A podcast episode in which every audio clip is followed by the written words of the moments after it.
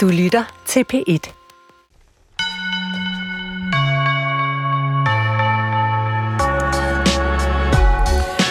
En ung pige prøver at undgå sin klamme chef til en julefrokost.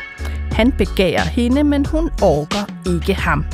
Chefen løber dog hurtigt, og som pigen flygter ned ad de mørke gange, kalder hun på sin far. Og faren forvandler hende så til et træ, som chefen bare kan stå og glo på.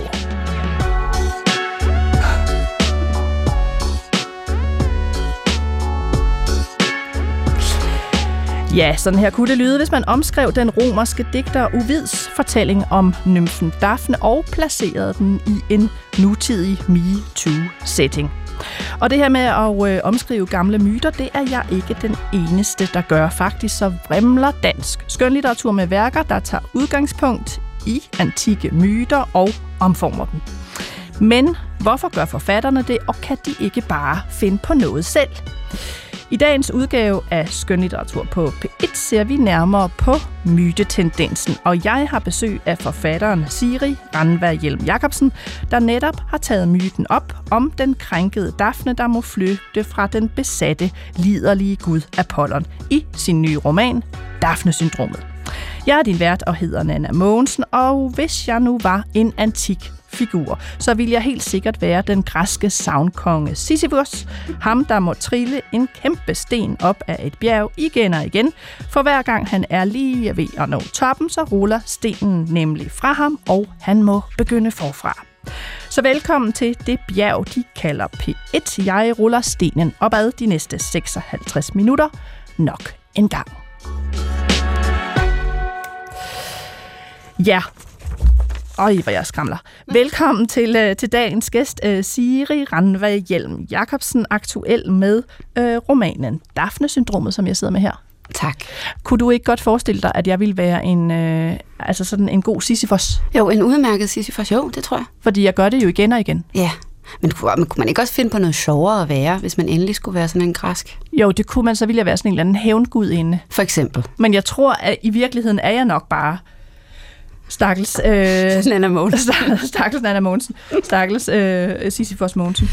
Senere i den her udsendelse, så kan du altså møde en anden forfatter, der også bruger antikke myter i sit romanunivers. Og det er øh, Lea Marie Løppenthin.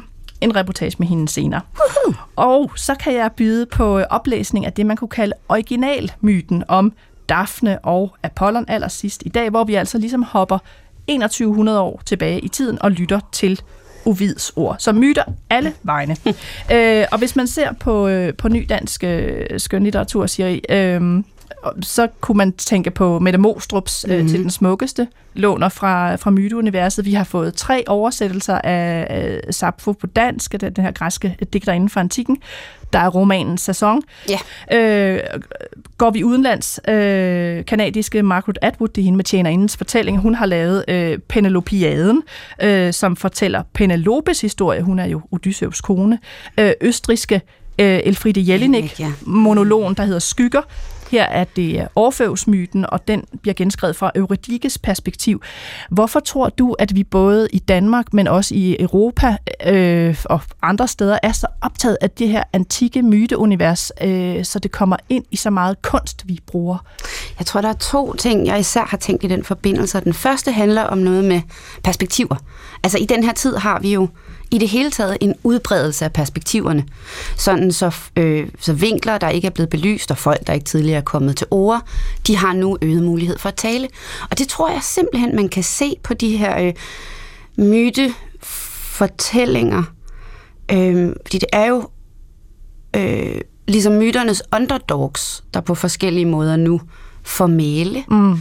Øhm. Altså du tænker, som jeg sagde før, det er Eurydike, der Præcis. får lov at tale nu, det er ja. øh, Penelope, der får lov at tale nu, og, og, og i din øh, roman, det vender vi tilbage til, men der er der også er det Dafne, der ja. får lov at, at sige noget. Ja, og Eurydike, altså Jelineks, den der Eurydike, Skygger, den har jo også undertitlen Eurydike siger nærmest. Ikke? Altså der er virkelig lagt vægt på det der, men nu kommer Eurydike til ord. Hun står ikke bare der i underverdenen og glor fortabt efter sin mand. Ikke? Øhm. Og det tror jeg er en ting. Men den anden ting, som er sådan lidt mere moklet og lidt sværere at få has på, det er, øh, jeg tror simpelthen, der sker noget med tiden nu.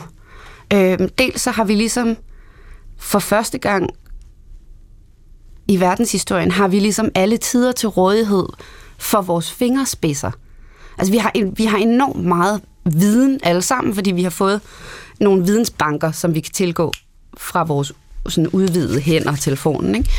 Øhm, og dels så tror jeg også, at der er en, en, en sådan underlig, udefinerbar, men ret kraftig fornemmelse af at stå over for en eller anden form for radikal tid, eller afslutning, eller der er sådan et, jeg kan aldrig huske navnet på den kirkefader, der for en milliard år siden sagde, vi som er blevet født til at ligesom være ved tidens ende. Øhm, og sådan har menneskeheden jo tænkt lige siden. Men sådan tror jeg også i ret høj grad, vi tænker nu. Og derfor tror jeg, at der er sådan en, øhm, der er sådan en bevægelse, der vender sig om på kanten af afgrunden og ser bagud og forsøger at samle og skabe mening og sådan harmonikage menneskeheden til noget sådan øhm, til noget narrativ, som man kan forklare den tid, vi befinder os i nu med. Ja. Det er jo et, et meget, jamen det er jo et meget godt øh, bud på, hvorfor vi ser tilbage, og hvorfor, som øh, vi taler om, altså der er antik alle vejen, ikke? Golden Days har også haft, haft tema ja. om, om antik, ikke? Så det er jo også bare på festivaler øh, rundt omkring. Den myte, altså man kan sige, for det første, du har lavet to tidligere bøger, du har lavet øh, romanen Ø, og, og så dialogværket Havbrevene, mm. som også bruger nogle mytiske elementer.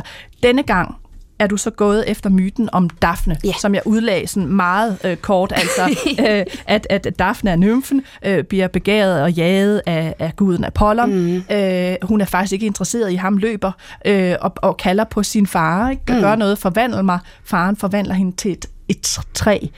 Og så øh, må Apollon jo ligesom, havde jeg nær sagt, give op. Altså han står ved træet, han kan ikke nå hende, men alligevel laver han en krans af hendes blade. Han skal lige sådan brække lidt af hende til at tage med hjem. Hvor, hvorfor er det den myte, du øh, er faldet sådan særligt over? Jeg har altid været meget fascineret af den. Jeg har altid øh, været enormt... Altså det der, hvordan skal man sige, billedet af Dafne er jo enormt kendt fra både billedkunsten og litteraturen. Den er halvt forvandlet myte. Øh, og så står der jo hos Ovid, at øh, efter hun har gennemført sin forvandling, så banker hjertet stadig bag barken. Øhm, og når Apollon rækker ud efter hende, så forsøger træet at undvige kysset. Altså underforstået, den her forvandlede, stivnede, øh, sådan forvedede, indkapslede, enormt frie øh, kvindeskikkelse, står nu frosset i den der tilstand forever. Men bevidstheden er der stadigvæk, den nymfede bevidsthed. Øhm, Og det skal jo forestille mig en romantisk historie. Altså, vi, vi, vi putter jo laurbær i knolden, når noget går godt, ikke? Netop æm... som de gyldne laurbær, så får man præcis en laurbærkrans, altså den her litteraturpris, ikke? Ja, og det er jo den krans, øh, Apollon fletter af Dafnes øh, basically hår, ikke? Grene og blade. Øhm, men jeg har altid synes, det var sådan en grusom historie. Og så sker der jo det, at så bliver hun forvandlet. Det sker hos Ovid, det sker jo alle andre steder, hvor man hører om en Dafne. Så bliver hun forvandlet, så står hun der i skoven, og så hører vi ikke mere om hende. Men hun, altså, hendes bevidsthed er der jo stadigvæk. Træer kan blive mange tusind år gamle, det kan nymfer også. Øhm, så teoretisk set står hun der jo endnu. Og der er ligesom ikke nogen, der har givet dig at spørge hende, okay, nu har du så stået her i x tusind år, hvordan synes du selv, det går? Øhm, så på den måde er det jo sådan en meget klassisk omvending af perspektivet, ikke? Som, som jeg har været ret interesseret af at lave. Jeg kunne godt tænke mig at spørge hende, hvad hun synes. Og det gør du så på, på mange måder i, ja. dine, i dine romaner, og øh, øh, den er kompleks, øh, og vi, vi kaster os særligt ned over to dele. Altså, hvis jeg kort skal sige, den er delt i tre dele. Der er en, en sådan meget konkret prosadel, øh, en lille historie nærmest i den første del. Så er der den midterste del, som er sådan et dialogstykke, mm-hmm. hvor en bliver interviewet. Og så går vi over i en tredje genre, som nærmest er sådan digte eller sang. Ja. Øh, og lad os starte med den første del, fordi det er jo sådan den mest øh, genkendelige historie. Der mm. møder vi en teenager. Han hedder Miki, han øh, skal på efterskole, han har en lidt besynderlig mor, Vibeke, som hele tiden prøver at ringe til ham, og han er ikke særlig interesseret i at, at tale med hende. Og på den her efterskole møder han forskellige personer, øh, blandt andet pigen Laura, det skal vi høre et stykke om, men hvad er Miki for en figur? Jeg tror, han er sådan en... Øh, han, er en han er en dreng, der ikke er særlig socialt bevendt, og han er en dreng, som har et... Eller en ung mand er han jo, han er jo de der sådan... Han er, han er for mig han er sådan den ultimative teenager, sådan seksten et halvt, ikke? Øhm, den der helt vilde overgangsperiode, hvor man er firs procent hormoner og, og, og altså stadigvæk bærer barndommens frihed på en eller anden måde, men har voksendommens perspektiv, og det, den der, han er en overgangsskikkelse i den øh, forstand. Og så er han også en, øh, sådan en, en halvfemser-dreng, øh, der har sådan et forvirret ønske om at, at, at, at opnå sådan noget autenticitet i forbindelsen med naturen. Øh, han vil gerne ud i naturen. Han vil gerne øh, øh, forvildes på en eller anden måde. Det drømmer han om fra starten. Og så møder han jo den her pige, Laura, som så også øh, går på skolen. Og jeg synes, vi skal prøve at høre lidt oplæsning, så kan vi tale om bagefter, altså hvordan forholder de her to karakterer sig til, til myten, ja. og, hvad, og hvad er det, de oplever? Øh, vi kommer ind et sted. Det kan være, at du skal introducere det. Altså, hva, hva, hvor er det, vi kommer ind i forhold til Miki og Laura? Altså, her har han set hende før, og de har haft deres første samtale. Øhm, men, og han er sådan begyndt at følge lidt efter hende rundt på skolen, altså ikke på nogen stalkeragtig måde, men han er ligesom bare begyndt at stille sig selv i situationer, hvor han kan komme til at hænge ud med hende. Og så er de ved at blive vist rundt i begyndelsen af skoleåret, de er ved at blive vist rundt på skolens meget store og ret vilde grund, og nu er de kommet til et, et bestemt sted, nemlig drivhusene. Mm. Lad os prøve at høre, hvordan det går. Mm-hmm. Senere vil Miki påstå, at det første, han tænkte på, var ild, og så lige bagefter eden. Men nu, mens han står her, tænker han slet ingenting. Foran ham duer en lynende flåde af vækster på gylden grønt lys. Alt gnistrer, alt vugger og blinker. Tor sukker varmt. Se så, rødder og rødbeder her har I gartneriet. Så langt man kan se, at der rækker af gamle drivhuse og et mandshøjt hav af planter bag balret glas. Det trækker i eleverne ligesom sure. Gartneriet, fortæller Thor, er gammelt, helt tilbage fra anstaltens tid. I mange år lå grunden hen, og engang i halvfjerdserne blev den lejet ud til en planteavler, som byggede til og industrialiserede, men siden blev svindlet af sin revisor og skred fra det hele. Mens sagen kørte i skifteretten, avancerede floraen mod glasset som popcorn under et grydelåg. Så fulgte en tvist med kommunen. Eleverne summer utålmodigt.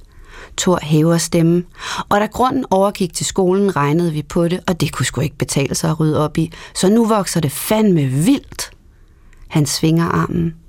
Alle styrter frem. Som efter aftale forsvinder de væk fra hinanden i det urskovslignende mylder. Gemmer sig og kalder. Her hersker en kaotisk årstid. Eføjer, ærteblomster vrider sig i kvælertag om bægerrankens rosa trompeter. Ranglede stavter rager op over krokus og lavendel. Klematissen har syet sig selv gennem skumlisterne, og overalt gror den store, stikkende øjne. Duften er tung og våd. De andres råb kommer alle vegne fra. Miki lytter efter Laura, hører ingenting og leder, maser sig forbi torne og snor sig mellem væksternes fangarme, gule blomster, blomster som blodmunde, blomster der næsten er sorte. Over glasset glider solen i senet, og han skal finde hende nu. Det glemmer i brystet et helt ulykkeligt begær. Og så, da han ser hende, er det som om han snubler forlæns ind i det. Hun står i en kjole af ærteblomster og bittesmå glimt, en hud af løv og mugten, plastskum, våd jord og lilla duft, tænker han omtumlet. Over hendes hoved har en broderet sin krone ned gennem glasset. Der var du! Han siger det alt for højt, nærmest råber og tilføjer lamt. Jeg synes, du kaldte. Frokostklokken lyder, dæmpet og fjern, og et underligt udtryk flitrer over hendes ansigt. Halvt triumf, halvt beklagelse. En brud, tænker han. Det er, hvad hun ligner. Ja, lad os holde med det stykke øh, i, de, i, i den her ombæring. Jeg kan godt se, at der er den her mærkelige natur, der sådan griber mm. ind, og hun virker som sådan et naturvæsen, og der er en krone over hende. Men, men hvordan, altså, hvordan bruger du myten i det her? Er det sådan, at Miki møder uh, Laura, som, som Apollon møder uh, Dafne, eller hvordan er det? Jeg tror, altså ja... Både og, fordi jeg, jeg synes, øh, jeg kunne godt tænke mig, at de ligesom begge to fik lov til at være Apollon, og de begge to fik lov til at være Dafne. Øhm, og det gør de jo også på den måde, at nu, der er jo, der er jo visse ting, jeg synes, det ville være synd. Det er ikke så tit, jeg laver bøger, der har et plot, så når de endelig har et plot, så vil jeg helst ikke afsløre det. Men, øhm, men, men, men der finder jo en forvandling sted. Og der finder jo også en jagt sted. Men hvem der jager hvem, og hvem der ligesom øh, trænger sig ind på hvem, det bliver jo sådan hele vejen igennem øh, fluktuerer det. Men hvorfor kunne du ikke lige så godt have skrevet øh, en historie om øh, to unge, der møder hinanden på en efterskole og er meget optaget af natur og det her mærkelige drivhus og de her blomster? Hvor, hvorfor, altså, hvad får du ud af at, at ligesom tage myten ind og, og operere det stof ind i romanen? Men det, altså, på en måde synes jeg jo også, jeg har, jeg tror for mig, er, øh, som du selv sagde tidligere, så har jeg jo arbejdet med det der med at arbejde op mod det mytologiske og konkrete myter øh, gennem hele mit, det lyder så fornemt, når man siger hele mit forfatterskab, men altså det har jeg. Øhm, og for mig er det et, øhm, det er et system at have mine tanker i, det er et system at skrive i, og det er også et, et, et, et sprog af, af sådan narrativer og symboler, som, som jeg er enormt interesseret i, fordi det hører hele verden til. Øhm, det er så almen menneskeligt, og det er så sådan fuldstændig basisdemokratisk. Man kan forstå det alle vejen, og det tilhører ingen. Der er ikke nogen copyright på noget af det her. Øhm, Så, så jeg tror faktisk... Øh, jeg, tror, jeg tror svaret er, fordi det ville jeg ikke kunne. Mm. Nej, og dine karakterer får jo også, der, sådan, øh, det fornemmer man måske på det her øh, mindre stykke, men de får jo, der, der er jo sådan en, en realisme i det, øh, unge på en efterskole, og samtidig er der det her lidt sådan, øh, myteagtige præg på karaktererne. Mm. Altså, det er svært, de, er, de er der som mennesker, og de er der også som noget andet. Det fornemmer yeah. man jo meget klart her med, med Laura, som han ser ved solen og zenit, og mm. hun fremtræder næsten som sådan en naturtilstand. Præcis. Jo, og han er jo også selv, altså han bliver også selv, han, altså Miki er jo også selv en sådan rimelig spacey figur. Altså jeg er ikke, jeg er ikke den store øh, psykologiske portrætmaler i, som forfatter. Øhm, han er jo ret weird og har sådan nogle ret klare karakteristika, som han sådan bare hamrer løs på. Han har for eksempel den her enorme øh, besættelse af, øh, af de første atombomber og de første atomkatastrofer. Som, som, som, jeg har, som jeg havde brug for, at han skulle være besat af, fordi det ligesom er, for mange sådan, klimateoretikere, at det ligesom der, vi begynder at tælle en ny tid, og en, nogle nye former for ødelæggelser, nogle nye, en acceleration af den udvikling, vi befinder os i nu, den kommer ligesom, sådan, der er den nulpunkt. Og, øhm. og hele det her forvandlingstema, altså både i den store tid med, er vi på vej mod afgrunden, og hvornår sker det, mm. der er jo også de her forvandlinger omkring karaktererne, altså ja. Som du siger, det er ikke bare sådan, at man kan, så har man gættet eller løst romanen, når man finder ud af, at den karakter ligesom er Apollon, og, og så kan Laura være Dafne, altså der er også nogle, øh, nogle, nogle krydser på den vej, så det hele mm. er meget øh, flydende, og uden at vi skal afsløre noget, så kan vi vel godt sige, at Miki også undergår en forvandling. Ja, og hvis vi rykker til anden del i romanen, som vi ikke skal læse op fra, men så, så er det altså den her dialog, hvor Mikis mor, der nu er et hundrede og treoghalvfjerds år gammel, ja. Bliver interviewet af en journalist om, hvad der egentlig skete med Miki dengang. Og hun har udviklet det, du kalder et exoskelet. Ja. Altså, hvad er hende der mor Vibeke for en meget mærkelig størrelse? Men hun... Hun er ligesom et menneske, som har som er gået hen, hun har hun er bevæget sig som den første i verden, hen på et nyt stadie af evolutionen. Øhm, og det har hun altså i den her historie gjort simpelthen som en form for meget radikal selvre- selvrealisering. Øhm, og hun bliver interviewet af de her to f- øh, forskere fra Statens øh, Institut for, øh, hvad det nu skal være, i en tid, hvor øh, samfundet rundt om karakteren også har forandret sig noget. Det er noget mere rigidt øh, og restriktivt samfund, vi forestiller os her ude i fremtiden. Men hun sidder altså her i sin lejlighed, og hun har i hele sit liv ligesom kun haft det ene mål, at realisere sig selv som den her meget hvide. Øh, hun specificerer, at det ikke er hudhvide, men sådan knoglehvide øh, skikkelse øh, med skelettet uden på kroppen. Hun beskriver, hvordan hendes... Sådan, øh, Hendes kønsdele er ligesom blevet forbenet, hullet er vokset til. Der er ikke adgang længere, eller udgang. Øhm, så på en måde er hun jo blevet sådan en slags, øh, en slags insektinspireret ny biologisk skabelse. Så der er også den her, øh, altså det her forvandlingstema, mm. at, at menneske, som måske overgår til en eller anden form for n- n- natur. Ja. Ja, og så er hun jo, altså øh, hun er jo også en nymfe. Mm. men bare i biologisk forstand. Hun befinder sig på nymfestadiet af sin udvikling hen mod sit fulde sådan, fysiske potentiale. Og så kommer sidste del af, af, af, af bogen, som, som på en eller anden måde, altså så er vi gået fra, fra sådan prosa til dialog over i noget, der, der minder om, om sang eller mm. digte. Og det er Dafne, yeah. der taler. Nu får hun lov. Nu får hun lov. Hvordan hænger den her Dafne-del, altså hvor hun ligesom synger eller taler, vi skal høre noget oplæsning om lidt, mm. øh, sin vrede ud, hvordan hænger det sammen med de første to dele, som jo egentlig på en måde er, er Mikis historie og hvad der skete med ham og moren fortæller? Altså hvordan hænger den sidste del sammen med de to første? Øhm, Dafne, som vi møder i sidste del, er jo f- altså for så vidt Laura, som vi møder i første, og hun refererer også, hun forholder sig også til, den her, øh, til det her møde, øh, som, som man måske... Som, som der er, altså hun er jo ret, man kan kalde det et hævnmøde, uh-huh. men det synes jeg sådan set ikke, det er. Fordi hun giver manden, hvad han vil have, eller drengen, hvad han vil have. Øhm, nymfer, man kunne, når man blev taget af nymferne uh-huh. øhm, i antikken, siger vi, øhm, så kunne det være meget farligt, man kunne miste besindelsen, men man kunne også opnå en større bevidsthed. Man kunne ligesom få et blik ind i verdensaltet og blive inspireret. Øhm, Og måske er det det, hun gør. Måske giver hun ham adgang til noget, som han har drømt om at få adgang til. Men det kan også godt være, at hun simpelthen bare straight up hævner sig. Så Laura, altså pigen, Miki møder i første del, er, er på en eller anden måde transformerede sig også til, til Dafne i mm. den sidste del. Ja.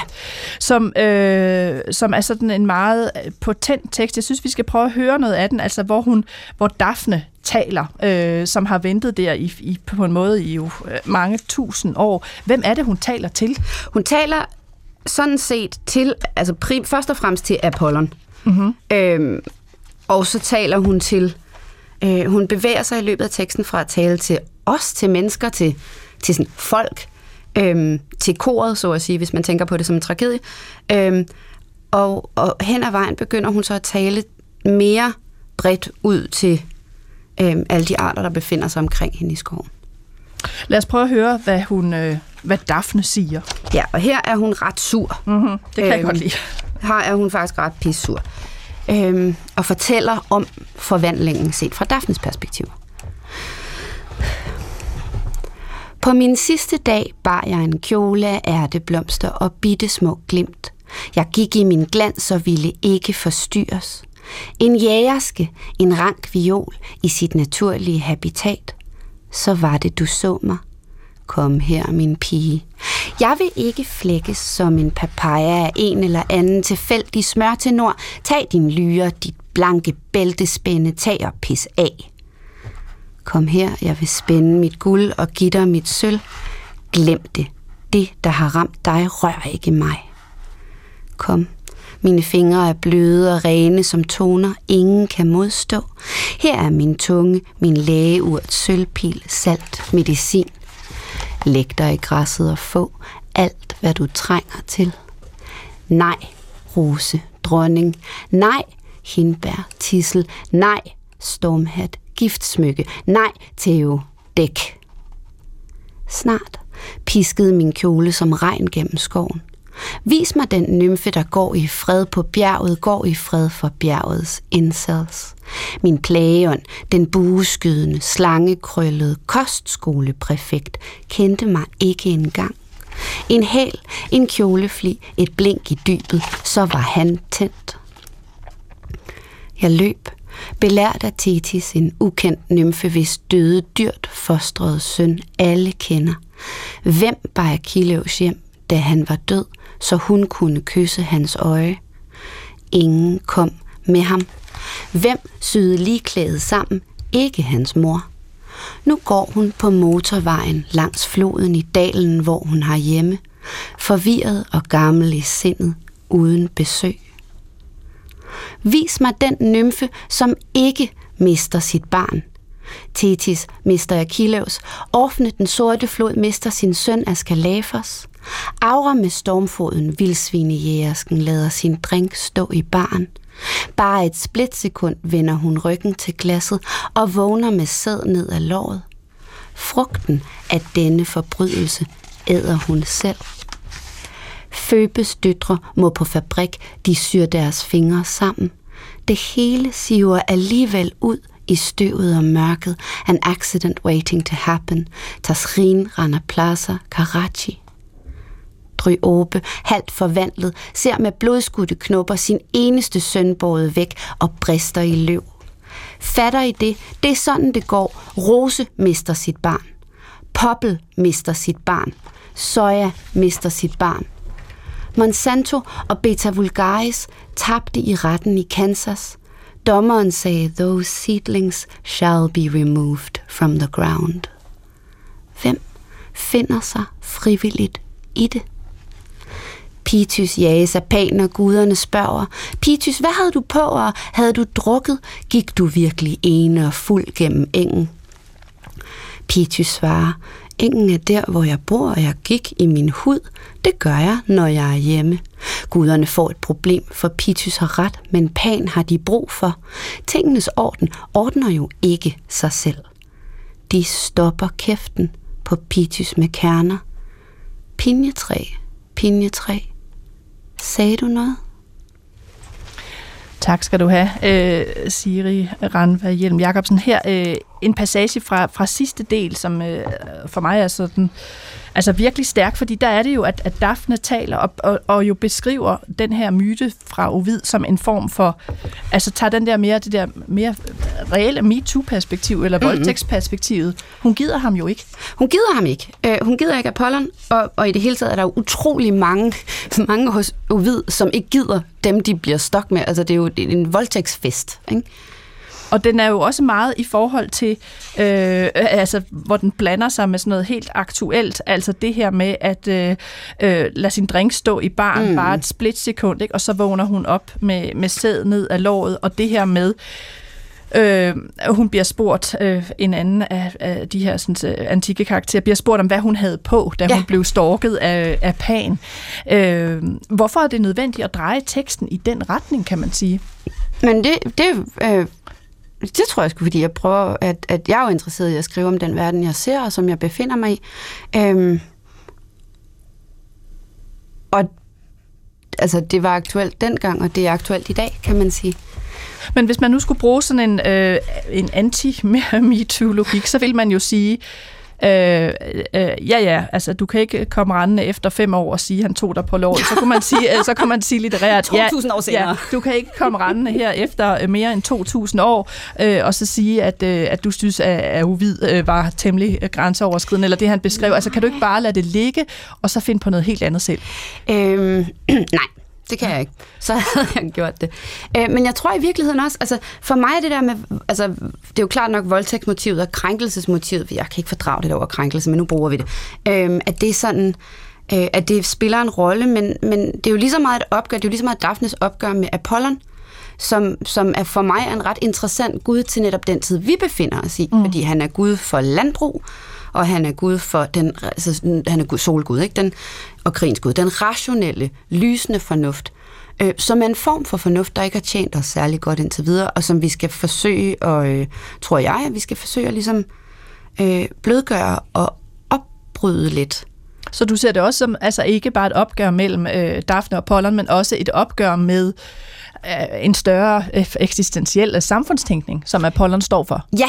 Øhm, som er, kan du prøve at sige lidt mere om det? Altså, du sagde det rationelle. Dem... Landbruget, landbrug. Det, det organiserede landbrug. Øhm, der på et tidspunkt, så, så siger hun sådan, at det er for din skyld, at markerne bærer hvede, ikke? Og så forestiller jeg mig de her øh, på en eller anden måde ret rædselsvækkende, uendelige strækninger af ensformige, monokulturelle øh, landbrugsting, øh, som ikke er særlig gode for nogen.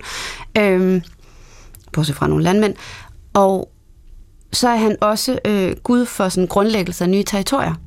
Så han er på en eller anden måde imperialismens gud, ikke? Og i den her, øh, øh, hun henviser ligesom både til sådan politisk imperialisme, eller sådan geografisk imperialisme, men også i høj grad øh, til et, et menneskeligt imperialistisk forhold til naturen. Øh, et, et sådan et udbyttende, besidderisk forhold til naturen, som jeg er ret interesseret i at, at, at, at skubbe til. Så der er også det her, altså hele det her sådan, hvad skal man sige, mere økokritiske øh, perspektiv i romanen, altså også når vi sammenligner med den naturbeskrivelse, du, du mm. læste allerførst på den her efterskole, hvor de kommer ind til det her, der engang har været sådan drivhus og dyrkning, og, og så er der gået et eller andet økonomisk galt, og så man bare lader det vokse. Mm. Så, så, så der er den vilde natur hele tiden, der stikker hovedet frem. Det er der i hvert fald, og der er ligesom en, der er jo hele tiden... Øhm, det her er en roman, der hele tiden går hen og stiller sig på mellemstedet. Den går hele tiden hen og stiller sig i overgangsfasen og siger, okay, nu er vi her. Hvor skal vi hen? Hvordan gør vi det? Og så øh, er den... Det må vi jo konkludere. Den er, også, den er ret interesseret i, hvordan det så også kan gå galt. Men den er også interesseret i, hvis det nu ikke gjorde, og vi kom et nyt sted hen, og vi opnåede øh, nye forbindelser og nye sammenhænge. Hvordan ville det så se ud? Øh, Siri, vi vender tilbage til mere øh, mytestof, øh, og, og, og måske også lidt til din roman i forhold til de indslag, der kommer nu, mm. som øh, tager hul på både øh, en anden ny roman, men også den her originaltekst af Ovid. Ja. Hvad er det egentlig, han skriver? Øh, allerførst så skal jeg sige, at du lytter til skønlitteratur på P et. Hvis du lige har stillet ind, så kan jeg fortælle, at temaet i dag altså er den her med brugen og omskrivningen af de øh, antikke myter, der er mange steder i, i dansk samtidslitteratur. Jeg har besøg af forfatter uh, Siri Randvær Hjelm Jakobsen, der er aktuel med den roman, der hedder Dafnesyndromet, og jeg er din vært og hedder Nana Mogensen. Og vi skal som sagt lidt videre i det her med mytestoffet øh, og i den nyere danske litteratur, fordi i to tusind og nitten, der udgav Lea Marie Løppenthin den roman, der hedder Sæson. Og der blander hun myten om øh, Demeter og øh, Persefone med øh, sin egen øh, historie. Mm. Og hvis man nu øh, ikke lige kan huske Demeter og Persefone, hvad er nu det? Jamen det er jo mor og datter i græsk mytologi. Demeter er gudinden for korn, avl, øh, og, og øh, Persefone er så hendes øh, datter. Persefone er gift med øh, guden for dødsriget Hades, og det betyder jo, at hun skal bo i det her dødsrige, øh, men det øh, kan moren Demeter ikke rigtig leve med. Altså hun leder efter hende, hun savner øh, hende frygteligt, og, og lader alt kornet visne for ligesom at overbevise Zeus om, øh, at... Øh, at, at Persefone, altså datteren, kun skal være i dødsriget en gang imellem, og så hos hende resten af tiden. Så det er grundmyten. I den her roman Sæson, der hedder hovedpersonen Frank. Det er baseret på Demeter-figuren mor, og Frank føder så Persefone ud af øret, som otteårig Persefone. Datteren bliver bare forkortet til Per, og for det ikke skal være løgn, så er Per en græshoppe. Alt det her, det lyder meget sådan mytisk og mystisk, og øh, så tænkte min freelancer Sissel Finderup, som jeg satte til at, at dække den her roman, jamen, hvor skal jeg så lave interviewet, øh, når det hele er så øh, mærkeligt og bizart? Jo, det må være et andet mærkeligt sted øh, i København, nemlig det område, der er omkring øh, havnefronten og en masse nybyggeri, og det shoppingcenter, der hedder Fisketorvet på Vesterbro. Prøv at lytte med. Hej Lea Marie Løppenthin. Du har sagt ja til at snakke lidt med mig om myter. Og du synes, at vi skulle mødes her ved, på, på Vesterbro, eller ved Fisketorvet. Hvorfor, hvorfor skal vi mødes lige her? Først og fremmest, fordi at det, det var her, jeg sådan begyndte at skrive min bog færdig. Øhm, min kæreste og jeg flyttede hertil, øh, ikke til Fisketorvet, men til Vesterbro i to tusind og atten om efteråret. Øhm, og bogen var ligesom i gang, der var en kontrakt og sådan noget, øh, men jeg kunne ikke finde ud af at hvordan den skulle blive færdig. Og så gik jeg bare rundt meget her ved vandet, øh, ligesom over broen, øh, hvad kan man sige, eller under cykelbroen gik jeg, øh, og så ud ligesom forbi den her alderbygning, som vi sidder ved. Øh, samtidig Fisketorvet også lidt sådan et tidligt ungdomssted for mig, hvor jeg tog hen alene, øh, som sådan tretten-fjorten-årig, og købte tøj til mig selv. Jeg fik sådan et ret stort lommepengebudget af min mor, som var meget tillidsfuld. Øh, og så øh, prøvede jeg ligesom at blive, blive til en person øh, her i det her lidt mærkelige univers. Så på en måde var det nogle forskellige tider, der ligesom ramlede sammen i Fisketorvet. Det her øh, lidt mærkelige univers, det er jo også øh, altså en, et mytologisk univers, eller det mytologiske univers er jo også underligt i hvert fald. Og det bruger du jo i din bog Sæson. Hvor, hvorfor bruger du en, en myte, sådan som du gør? Øhm, det gør jeg faktisk, fordi at det er måske lidt af samme fornemmelse, jeg får med myterne, og så at være et sted som det her. Øh, og generelt det at, at, at vokse op og leve. Altså sådan, jeg tror, det, der gør mig sådan tryg med myterne, er, at jeg synes faktisk, de giver mig nogle sådan, de giver mig en, en fortryllelse ved det at gå til mit eget liv. Også de ting, som er svære eller uhyggelige.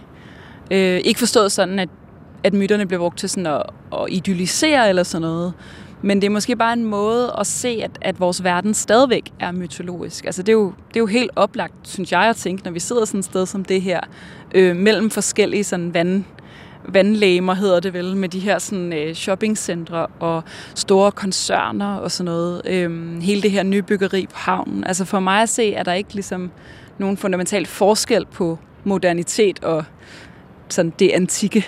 Altså ja, jeg tror, det er mange af de samme ting, vi går og kæmper med. Jeg kunne godt tænke mig, at du læste lidt fra bogen. Øhm, det sted, hvor øh, Per kommer til verden første gang. Ja. ja. Da jeg var otte år, hørte jeg et knips, som når man træder på et giftigt snebær i sin have. Ud af mit venstre øre sprang Per. Hun havde boet bag trommehinden længe. Nu havde hun vokset sig stor og selvstændig og ville ud og møde sin unge mor, mig og den verden, jeg levede i. Per var min græshoppedatter, havde lange grønne ben og et sprog som jeg selv.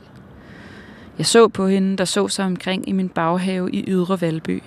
Der var æbletræet, der var blommetræet, der var kastanjetræet med en fuglerede, der var tilbygningen, den store nye stue med havedør og hele bagvæggen af glas. Hun kiggede ind i min øregang, hvor hun var kommet fra, og mit ansigt, som jeg tror må have set forskrækket og nysgerrigt ud. "Vi må sy dig," sagde hun, og så sprang hun ind i mit hus. Jeg sad på græsset og lyttede, men havde mistet enhver retningsfornemmelse. Og så kom hun tilbage med nål og tråd og reparerede min trommehinde. En handlekraftig pige, min lille. De fleste kan nok godt forstå, at vi blev mere legekammerater end mor og datter. Jeg var jo kun otte. Muligvis var Per allerede ældre. Hun talte årene på sin egen måde. Det var min blide mormor, der foreslog et navn til hende. Persefone. Men min græshoppedatter, hun sagde nej. Persefone, det er for langt, det har jeg ikke tid til, sagde hun. Så det blev Per i stedet for. Det er jo myten om Persefone og Demeter, som du bygger Sæson på. Kan du lige kort øh, beskrive myten? Ja, altså det starter med, at øh, Demeters datter Persefone befinder sig på en blomstrende eng øh, og med sine veninder. Og herfra åbner jorden sig så, og hun bliver simpelthen øh, taget op af Hades i hans stridsvogn med, med heste for, og så øh, tager de ned i dødsriget, og så har han ligesom stjålet hende med henblik på at, at gifte sig med hende. Øhm, og der sker det, at Demeter, hendes mor, øh, da hun, først er hun bare ked af det, fordi at hendes datter er væk, men da hun finder ud af, hvad der er sket, og hun også finder ud af, at, at øh, Hades, ligesom det her ægteskab, også er sanktioneret af, af Zeus, den olympiske ligesom overgud, så straffer hun ligesom hele kosmos ved at, at sætte en stopper for årstiderne, sådan så foråret ikke kommer. Øhm, og øh, det, der så sker, er, at hun til sidst ligesom, hvad skal man sige, vinder. Hun får Persefone tilbage, fordi at der ikke er nogen, der kan holde ud, at foråret ikke kommer. Men der sker så igen det, at øh, Persefone har, vis, viser sig at have fået et granatæblefrø at spise, og det betyder på magisk vis, så vidt jeg forstår, at hun ligesom skal komme tilbage til Hades en, en del af året, hvert år. Så det vil sige, det er kun en delvis sådan tilbagevenden til, til moren. Man kan jo sige, det er jo ikke den mest øh, alment kendte myte, så, hvor, så hvorfor lige den egentlig? Jeg tror, det er rigtigt. Altså sådan, på en måde er jeg glad for, at den ikke er sådan den mest kendte. Jeg tror, jeg vil have svært ved at bruge Odysseus eller et eller andet, som sådan øh, fortællestilas, men, men det var bare den fortælling, som jeg bedst kan lide, eller som på det tidspunkt, hvor jeg begyndte at skrive bogen, øh, var meget vigtig for mig. Øh, både fordi Persefone ligesom illustrerer mange af de skift, som jeg har gennemlevet i min barndom. Jeg er ikke blevet øh, kidnappet eller tvangsgift, øh, men jeg har levet i øh, en del forskellige kulturer, kan man sige, og en del forskellige familier, i den forstand, at mine, mine forældre blev skilt og fik begge to nye ægtefæller. Øhm, desuden har jeg den her øh, bipolar lidelse, som også har den her, hvad skal man sige, todelte struktur med hypomani og depression, som jeg jo simpelthen nærmest banalt øh, valgte at sammenkæde med, altså sammenkæde depressionen med, med at have en, en datter, der var i dødsriget, og hypomanien med at have en datter, der var hos en på Olympen. Øhm, så det føltes bare som den perfekte myte faktisk for mig. Ja, ja, og i, i romanen, der øh, føder Frank jo øh, Per ud af øret, og Per er en græshoppe. Øh, det er også en slags øh, mytologi, du skaber i, i din moderne fortælling. Hvordan skal man læse det? Mm, jeg tror, jeg synes, det var ret vigtigt, måske også i forhold til det, vi snakkede om før, med sådan den moderne verden, som også mytologisk, at jeg ville ikke, jeg ville ikke lave et univers, som var øh, fuldstændig, hvad kan man sige, realistisk og rationelt, som, som det kendte univers, som mit barndomsunivers for eksempel, og så stille det over for en myte. Jeg ville gerne have, at sådan, der også skulle være en mytologi, som var nutidig. Øh, der står også sådan noget med, at hun får et, jeg tror, der står sådan noget med, at Persefone får sådan et øh, gajol-granatæbleshot og sådan noget, og som var, tror jeg bare var min måde ligesom at, at være meddigter, i stedet for ligesom bare at låne noget stof og sådan proppe det ind i min fortælling. Det gav mig også en enorm frihed i forhold til at skrive om mit eget liv, fordi jeg ikke følte mig forpligtet. Altså jeg følte mig ikke forpligtet til at, at tale sandt, eller og sådan. Det gjorde, at jeg kunne strække min fortælling i alle mulige retninger. Øhm, og det, det gjorde, at jeg kunne, kunne, kunne sådan fortælle dele af mit eget liv, som jeg har oplevet, som jeg aldrig har kunnet ligesom bare få styr på, eller jeg har aldrig følt, at der ligesom var, Øhm, at jeg havde tilstrækkelig ligesom, overblik. Men fordi jeg ligesom valgte ting ud, puttede dem ind i myten, så kunne jeg ligesom, så kunne jeg få lov til ligesom at øh, have fred for dem på en måde. Eller fred med dem, måske. Og, og er det det, du tænker, myter i det hele taget kan? Fordi det er jo blevet lidt en trend på den her måde at, at omskrive myter ind i moderne fortællinger. Men er det det, de kan, det her med, at Øh, både være struktur og stillads og give frihed? Øhm, det tror jeg helt klart. Og jeg tror også, at myter faktisk øh, hjælper os i sådan hele vores forsøg på at være naturkritiske og økokritiske, fordi at ofte i myter, der er naturen jo levende, og den opfører sig på alle mulige måder, og den svarer mennesket tilbage, og mennesket bliver til natur, mennesket bliver til dyr eller træer. Øh, så, så hvad skal man sige, det er en måde, Øh, hvad skal man sige, middelhavsmytologi, men, men rigtig mange typer mytologi i det hele taget, hjælper os til ligesom at komme væk fra nogle af de der oplysningsvildfarelser omkring, at sådan, vi mennesker, der går på jorden øh, og ligesom behersker den, og så kan vi sådan gå ud, gå en tur i naturen, hvis vi ligesom har brug for lidt frisk luft, eller sådan. Jeg tror bare, at jeg føler, at der er faktisk en ydmyghed i myterne, som vi virkelig har brug for. Something bad is bound to happen to me. I don't know what, but I feel it coming. Might be so sad, might leave my nose running. I just hope she don't wanna leave me. Don't you give me up.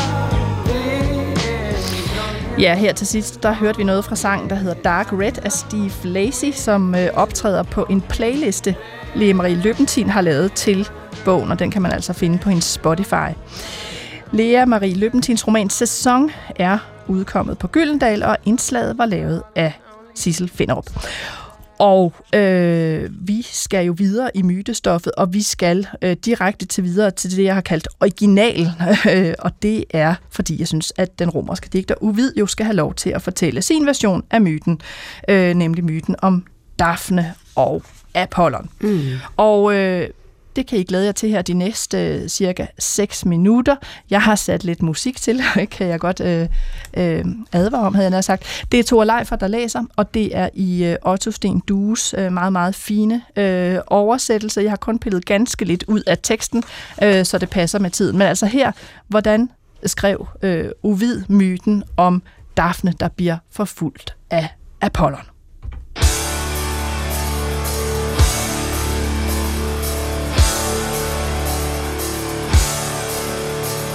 Føbus forelsker sig, ser og begærer Dafne. Begæret styrer hans tanke, men der bliver han snydt af sit eget orakel. Ligesom halm efter høst står i flammer på marken og gærer bryder i lue, når folk på vejen er kommet for tæt på med deres fakkel i brand eller kaster den fra sig ved daggry. Sådan går guden i flammer. Hans hjerte fortæres af ilden. Hisser sit frugtesløse begær med ønskende drømme. Og når han ser hendes hår falde vildt ned over nakken, tænker han, hvis det blev plejet. Han ser hendes glimtende øjne, ser hendes blussende læber og kan ikke nøjes med synet. Fuld af beundring er han for både fingre og hænder, håndled og albu og arme og skuldre, der næsten er bare, og hvad han ikke kan se, det tror han er bedre. Som vinden flygter hun bort og forlader ham, trods hans bønlige kalden. Nymfe, jeg beder dig, bliv, du er ikke forfulgt af en fjende. Stands, Peneide, stands. Således flyr lammet for ulven, hinden for løven og duen på skælvende vinge for ørnen. Det er jo fjender, men mig er det kærligheden, der driver.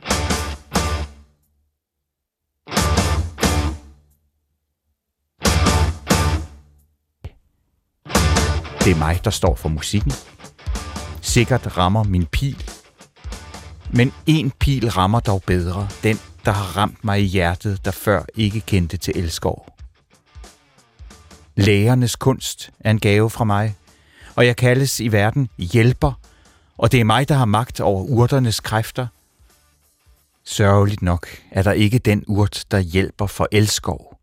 Lægekunst hjælper enhver, kun ikke den Gud, der har skabt den. Mere lå ham på tungen. Peneios-datteren flygter bort i sin skælvende angst og forlader ham, før han er færdig. Også nu er hun smuk. Hendes ynder blottes af blæsten. Modvinden får hendes klæder til at smyge sig om hendes former, og hendes hårlokker står som en fane tilbage i brisen.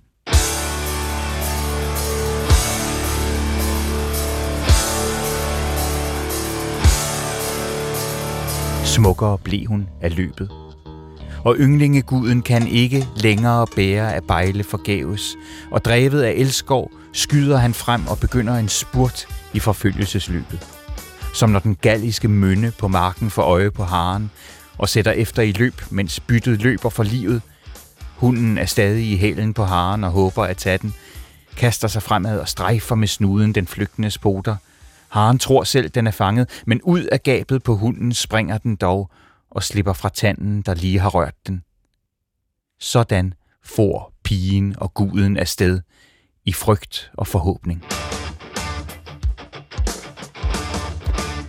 Hjulpet af elskovs vinger er dog forfølgeren hurtigst.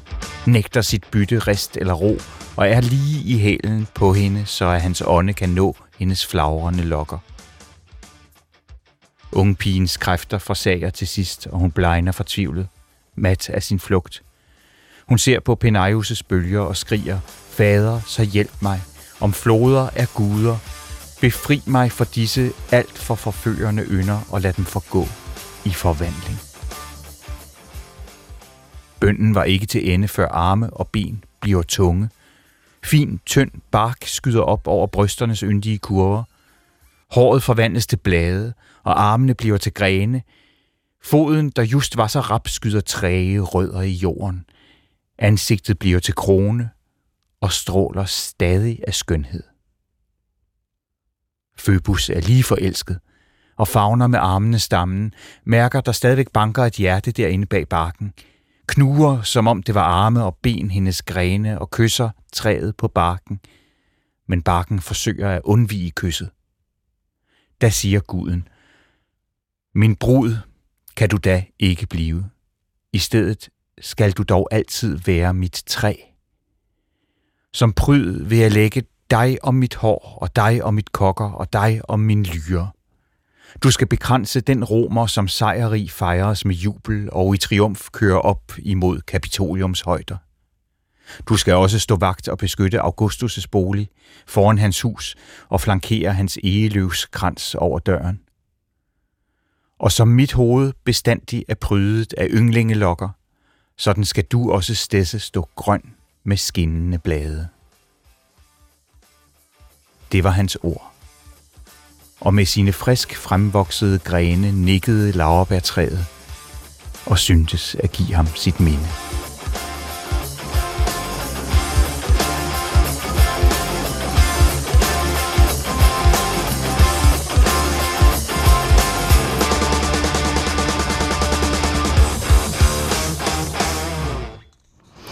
Ja, så ledes øh, sluttede Thor Leifers oplæsning af myten om Dafne og Apollo i Otto Steen Dues oversættelse. Øh, metamorfoser har jeg her fundet på øh, hos forlaget Gyldendal, og musikken var øh, bandet Rage Against the Machine og nummeret Killing in the Name of. Og øh, min gæst, øh, Siri Randvær Hjelm Jakobsen, har både siddet og nikket og grinet og alt muligt, da du hørte det her. Hvad, hvad kom du til at tænke på, da du hørte øh, Ovids myte? Altså, jeg tror overhovedet ikke, den der, at det der træ giver sit minde og nikker. Altså, jeg, det, det, jeg synes, den er så væmmelig. Den bliver ved med at være væmmelig. Øhm, og det bliver ved med at slå mig, hvor sådan... Øhm, at det nærmest er tragikomisk morsomt, det der med, at nu sagde øh, Lea Marie Løppenthin sagde tidligere det der med, der er ikke den store forskel mellem antikken og det moderne. Øhm, og det tror jeg på mange måder, hun er ret i. Altså her står Apollon jo basically bare og siger sådan, men I'm a nice guy. Altså, men jeg er god nok, jeg er sød, jeg er flink. Jeg vil dig gerne, jeg, jeg er ikke din fjende. Jeg vil dig gerne, og det at jeg vil dig, øh, det at jeg ønsker, mit perspektiv, mit behov, er ligesom det, der skaber verden her. Øh, og hvor er det dog mærkeligt, du ikke vil lade dig skabe, ikke?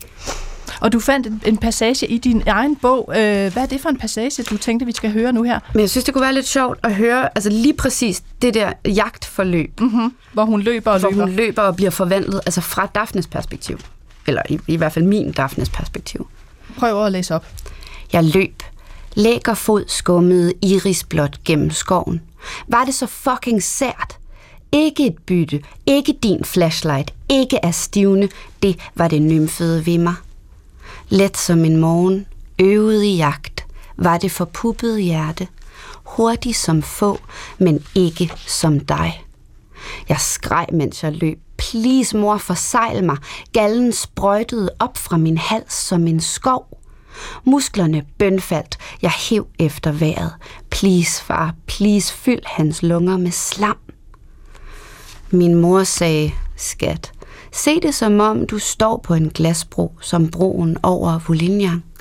Et øjebliks ophold på vej ind i alting. Hvis det gør ondt, så pyt, det går over. Dit jeg er ikke så vigtigt, du vokser fra det. Jeg skreg, til jeg dejsede om i en skov af min vrede. Så var det, at jeg blev forvandlet. Du nåede frem i det samme og lagde armene om mig. Mærkede hjertet bestandigt slå derinde bag barken. Knudede næsten som arme og ben mine grene i favnen. Kyssede træet, men træet forsøgte at undvige kysset. Tak skal du have her, øh, Siri. Øh, det var det sidste, vi, vi når, men meget, meget stærkt, synes jeg, at få først Ovids øh, historie, og så få det hele fra øh, Dafnes perspektiv. Ja. Forsøgte at undgå øh, kysset. Den her øh, myte øh, vil for altid være ændret, tænker jeg, for vores, øh, for vores lyttere hey. Efter den her. Øh, øh, og så fedt at få tingene fra flere øh, perspektiver. Jeg skal sige tak, fordi øh, du var med os i dag. Tak, tak fordi du kom. kom. Og øh, som sagt, Dafnesyndromet hedder bogen. Den er lige udkommet på øh, forlaget øh, Lindhardt og Ringhof.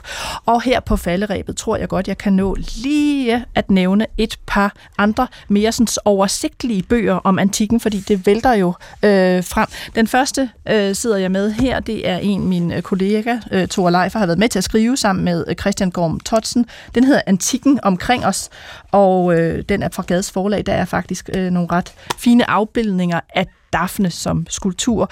Så er der også, hvis man er til den lettere genre, og det skal man ikke kæmpe af, hvis man lige trænger til at få genopfrisket, hvad er det nu, der sker i øh, mytologien øh, og, og antikken.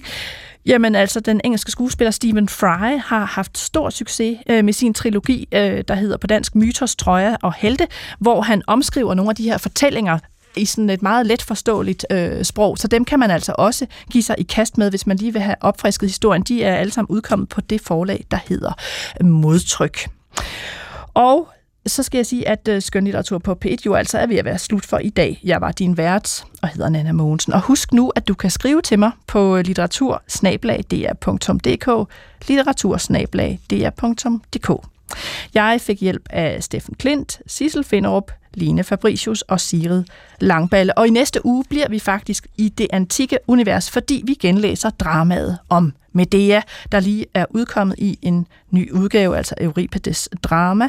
Det skal handle om de her vrede kvinder, og til dem, der ikke kan huske Medea-historien, jamen det er jo Medea, der bliver forladt af Jason, og i raseri og blind hævntørst dræber sine egne børn. Det er blevet kaldt historien om verdens ondeste skilsmisse. Det skal vi se på i næste uge. Men vi slutter af med lidt blidere musik, så alle lige kan komme ned på jorden igen, inden der igen er gysligheder i radioavisen. Det er øh, lidt musik om et andet mytologisk øh, væsen, nemlig en øh, engel. Og her er det Eurythmics, der synger There Must Be an Angel Playing With My Heart. Vi høres ved.